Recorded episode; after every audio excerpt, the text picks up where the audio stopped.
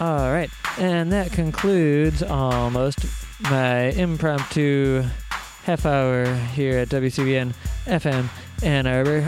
You're currently listening to Drexcelia with, excuse me, Powers of the Deep from their album Grava 4, Dance a Hole. Before that was Fistfight from his album I Want to Dance. Parapolice with A Dead Bell from their self-titled album, I believe. Richard Simmons before that with Lift It Up. Yeah, Richard Simmons. Harmonic 313, Cyclotron. It's a British DJ. What is his name anyways? Mark Pritchard, I believe. Wishing he was from Detroit. I think he was responsible for The Orb as well, and many other, European techno stuffs. Organic Karma with Egipsin from their self-titled release. Justice with Genesis from the album Across the Universe, and Soul Wax starting that whole set off. I believe it now is time for some Gray Matters. So, in that sense, I will turn over the reins after we pause for this brief station ID. I'm simply wild about my good cocaine. Now, brothers and sisters, I'm troubled to say. My blackbirds are bluebirds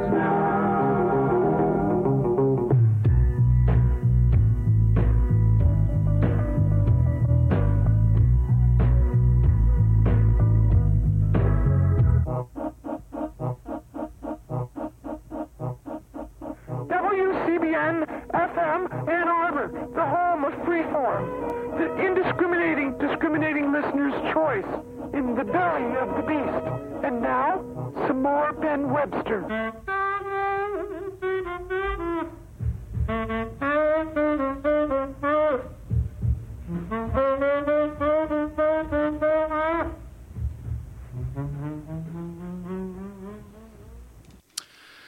Well, indeed. You are listening to WCBN-FM Ann Arbor, and welcome to another edition of Gray Matters, the weekly news and media talk show. My name is Dick Whaley.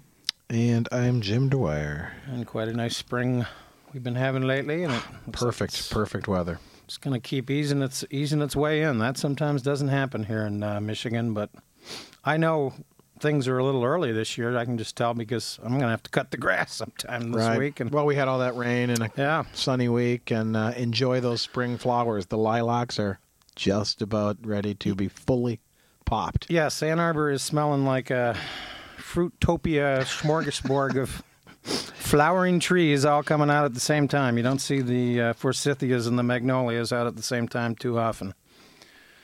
Well, we're lucky here in Michigan for this gentle easing in of spring. Perhaps a little bit too much chit-chat over the last couple of weeks about the swine flu.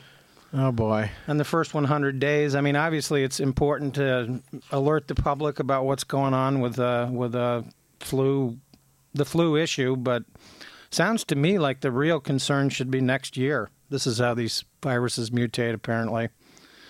And a lot of that's interesting. But one very important thing to remember about the so-called 1918 pandemic that killed somewhere between 35 million and 50 million people worldwide.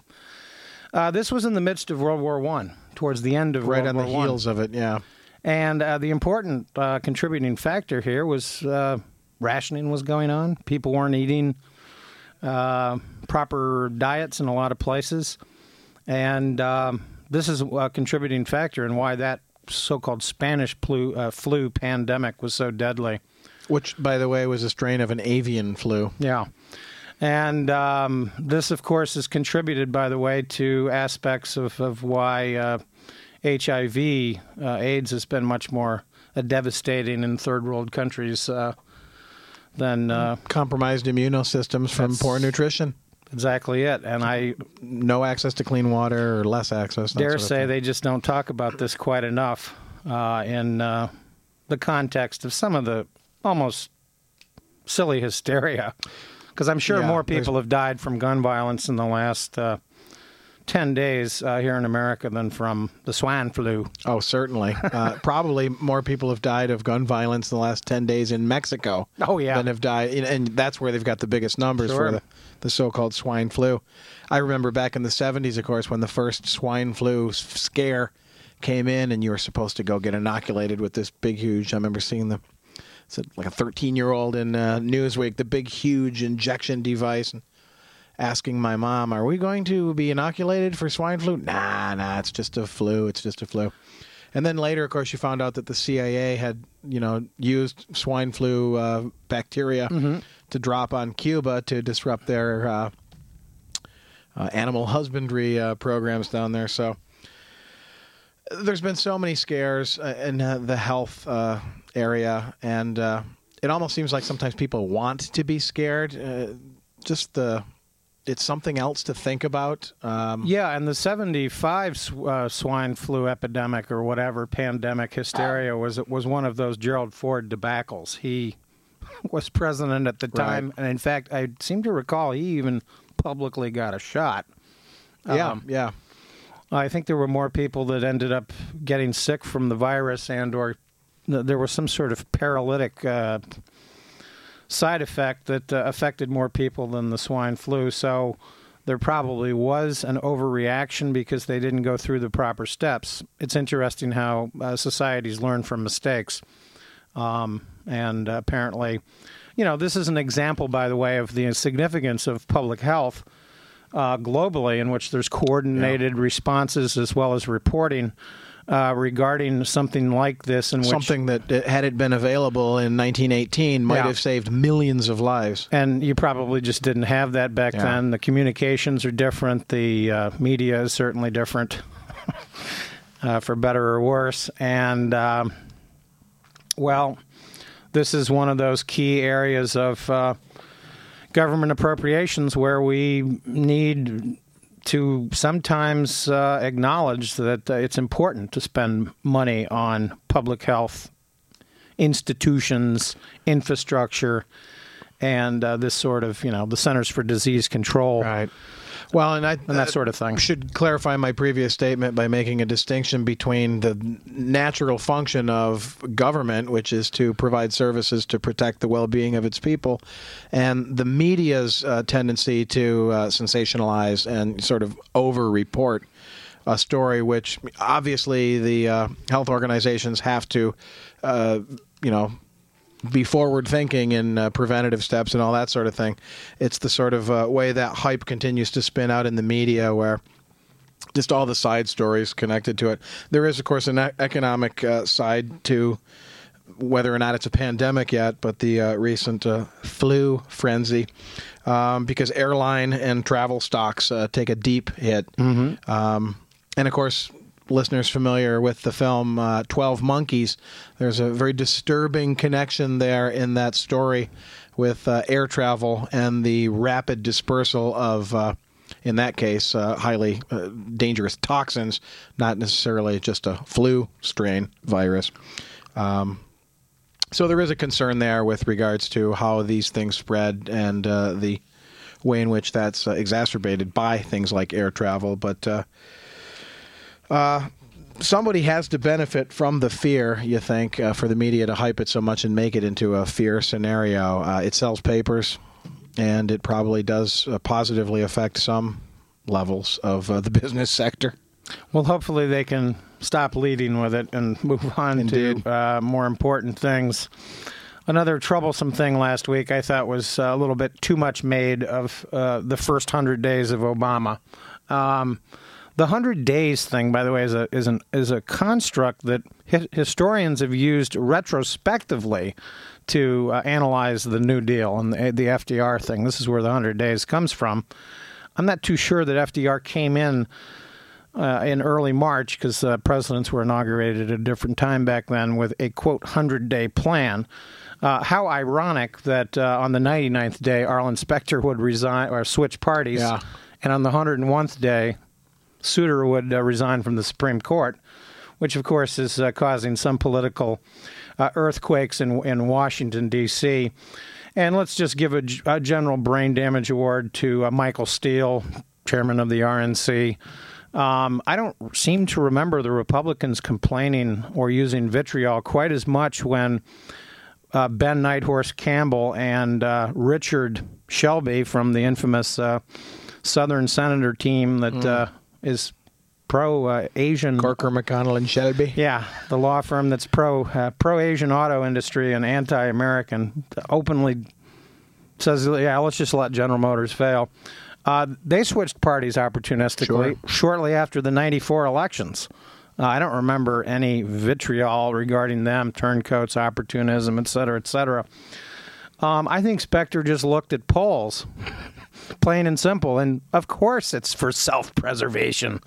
The GOP is down to 21% nationally as a brand. It's crumbling because it bears a lot of the responsibility for the economic problems that the United States is confronted with. And continues to sort of linger in the taint with their rhetoric, with their behavior, with their comments. I mean, it's like they don't realize that they're down as low as they are. Yeah, and it's, you know, still slinging. You know, Jack Kemp passed away over the weekend. A respectable Republican, in my opinion, but 100% wrong about tax cuts.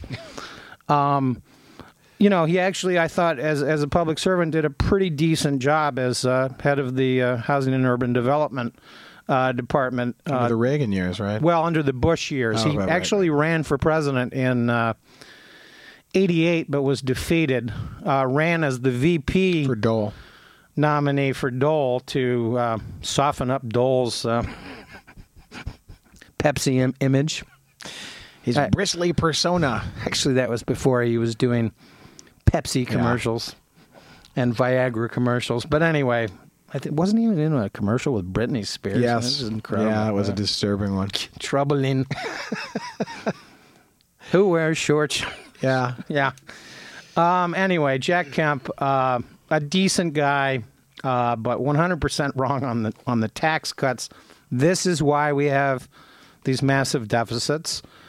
These are historical facts. When Ronald Reagan inherited the presidency, the federal accumulated deficit was about $980 billion.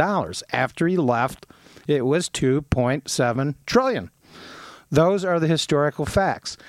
And the GOP just wants to continue to whitewash this as if it never happened under the delusion that there's somehow Ronald Reagan out there in our midst about to take over and save the Republican Party. Well, you know, if it's Sarah Palin, Mitt Romney, Newt Gingrich, Bobby Jindal, who I think might be finished after one primetime speech, they're in trouble. And, of course, they're becoming a regional party. And I might add, it's the so-called Reagan Democrats in the Midwest that have gotten their comeuppance with the decline of the American auto industry. Right. Reagan didn't care about American auto workers. He was selling a bunch of hooey, pig on a lipstick on a pig. And that's what we got. By the way, it's ironic that they keep calling it swine flu. You know, well, with pork is this bizarre cloud over everything and earmarks and all this stuff. You wonder. It's maybe better to call it H1N1 or whatever it's called, R2D2. C3-Flupio. Yeah, SDI. The SDI flu. Right, yeah, there's a highly toxic brain condition. Or maybe the SPI, the Strategic Pig Initiative.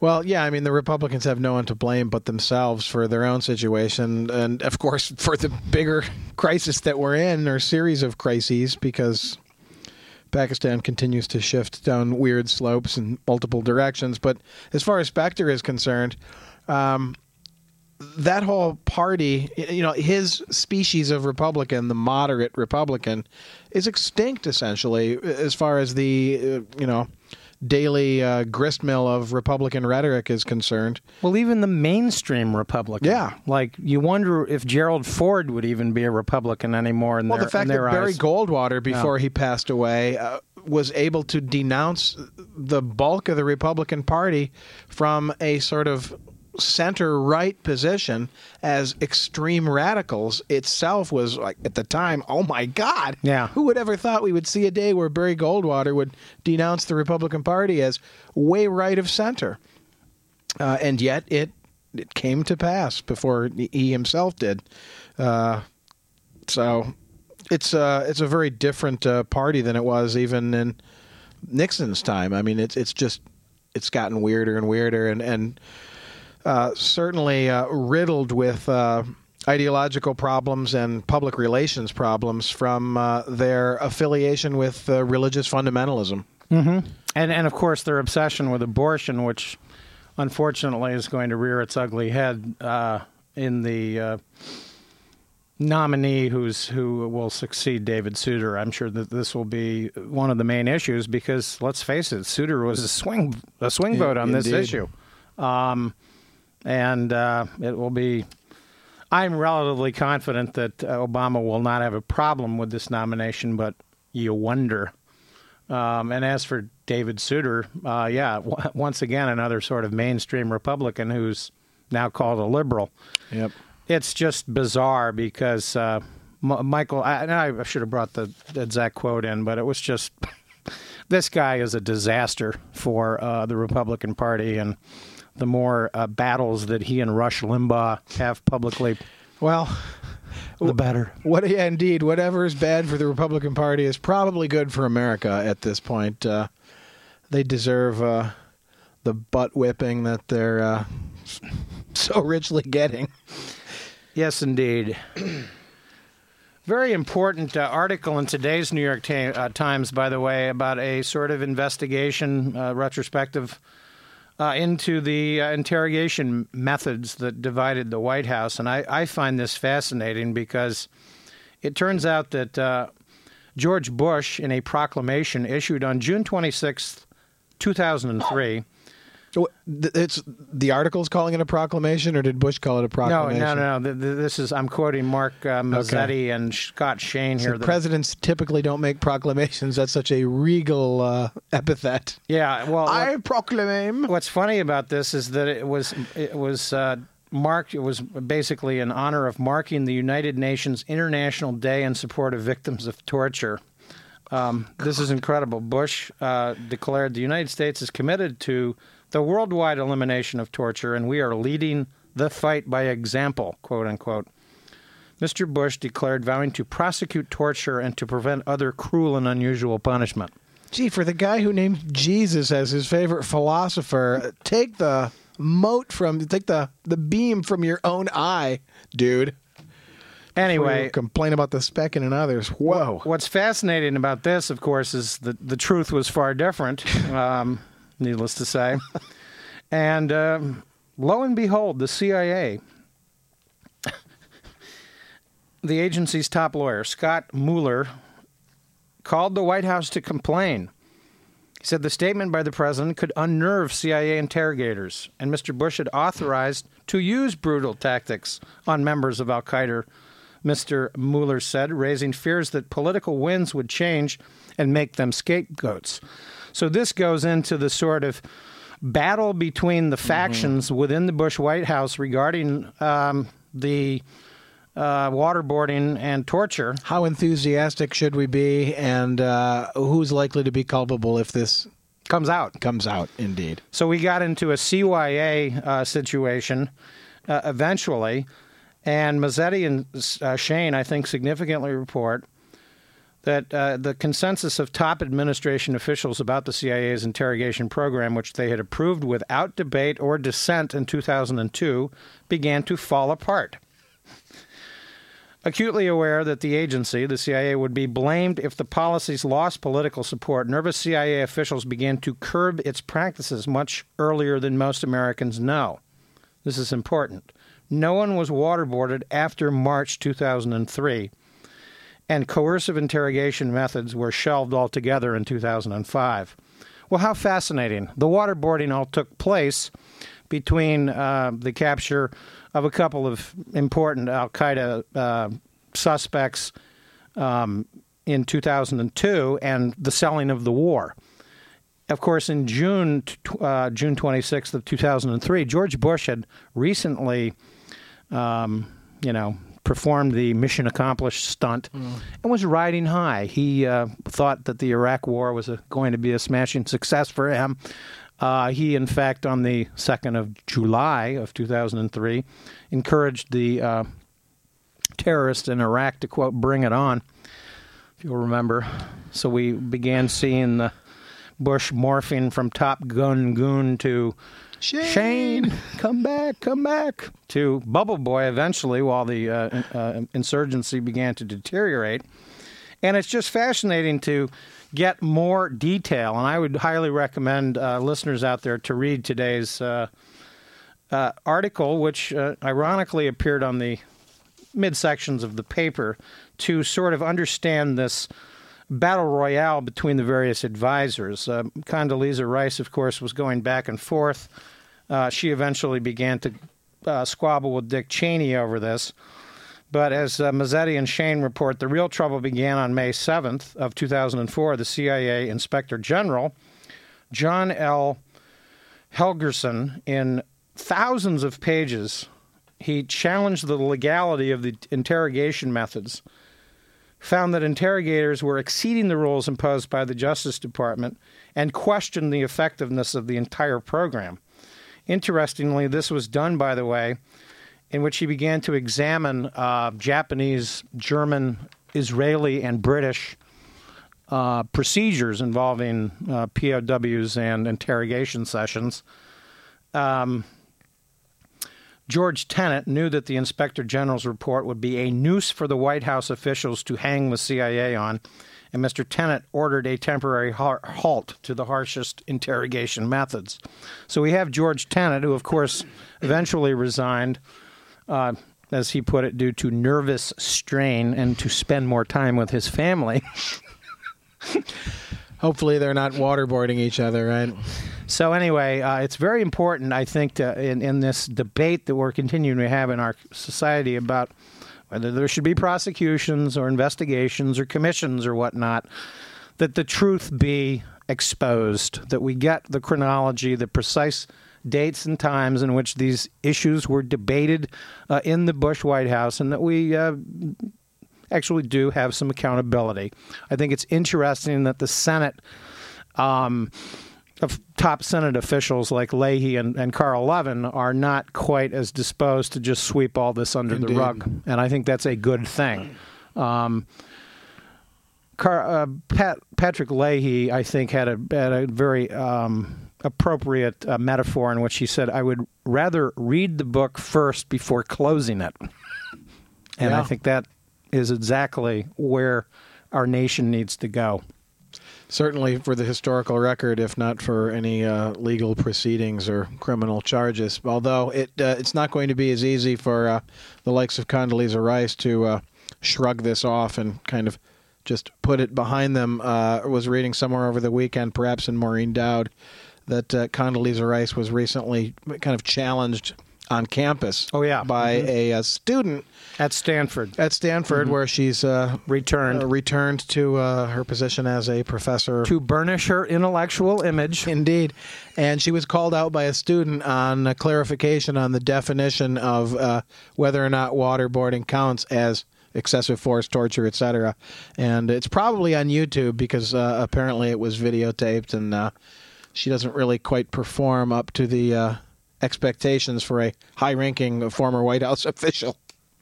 Well, and needless to say, a lot of the waterboarding was used to try and create... She's probably horrified at the question, to be honest. She wants to forget it ever happened. She wants to forget.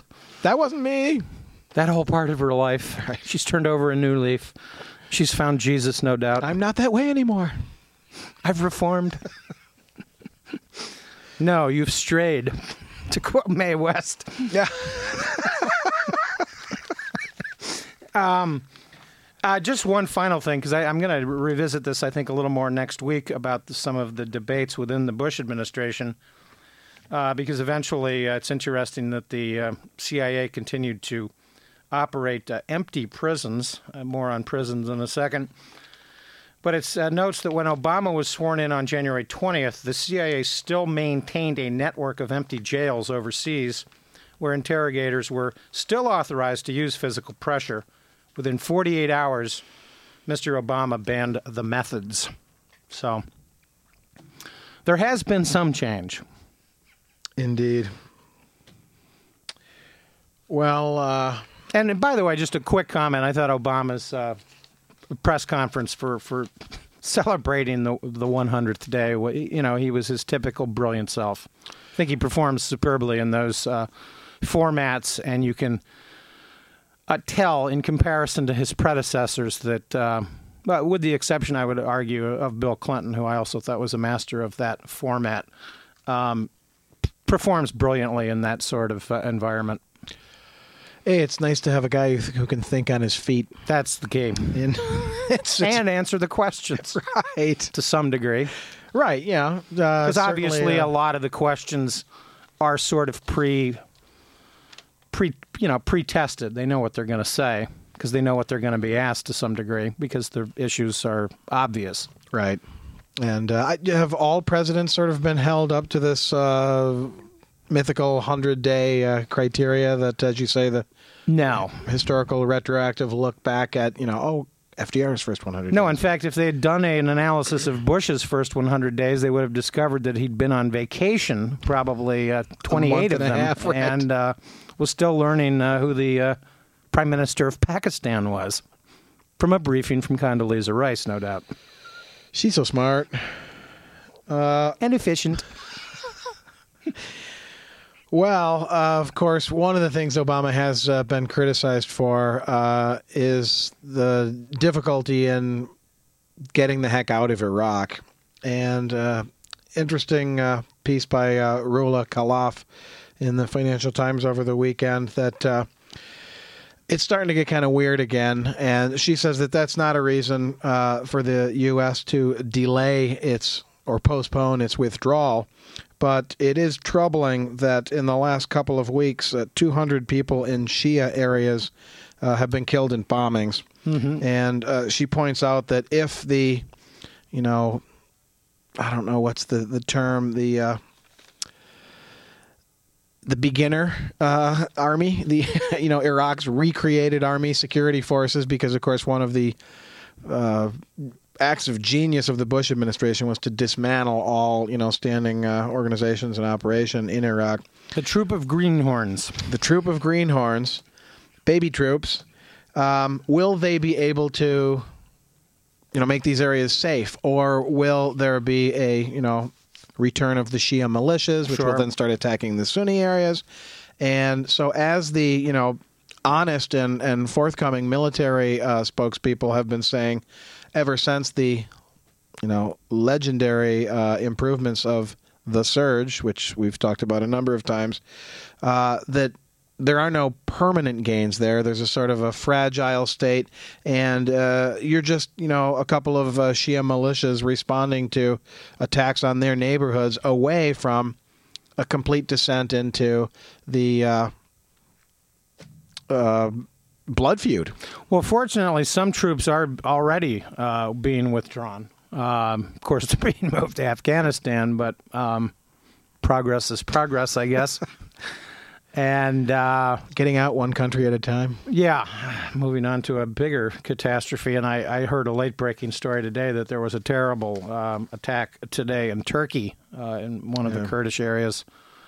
So you begin to wonder about the violence in Iraq. I think it's also important to remember that there's always, I've noticed, been a big increase in the spring months in violence. There seems to be something about warm weather that brings out the bombers. But, you know, the obvious tensions in Iraq cannot just be wished away or papered over. They're part of the reasons why this was such a blunder to begin with. Indeed. Bush was repeatedly warned about this by all sorts of people, and I've just finished a book, by the way, about Prince Bandar, in which the Royal Highness leader of Saudi Arabia, Abdullah, just became infuriated with Bush's stubbornness not to address the Palestinian issue and try and press for overthrowing Saddam Hussein, which he did not regard as a priority. And he's an old family buddy of the Bush clan. Did amazing damage to American-Saudi relations. And, of course, Bandar was sort of trying to play both sides of the fence and did some seeming irreparable damage between their relationships. So Bush flunks political science yet again, despite the fact that Condi gave him an A. Well, he must have polished up an apple for teacher. Who was the first president of the United States? George Washington. A! Well, anyway. We're out of time. Thanks to Andrew for engineering. So do stay tuned. Yazoo City Calling coming up next right here on WCBN-FM Ann Arbor.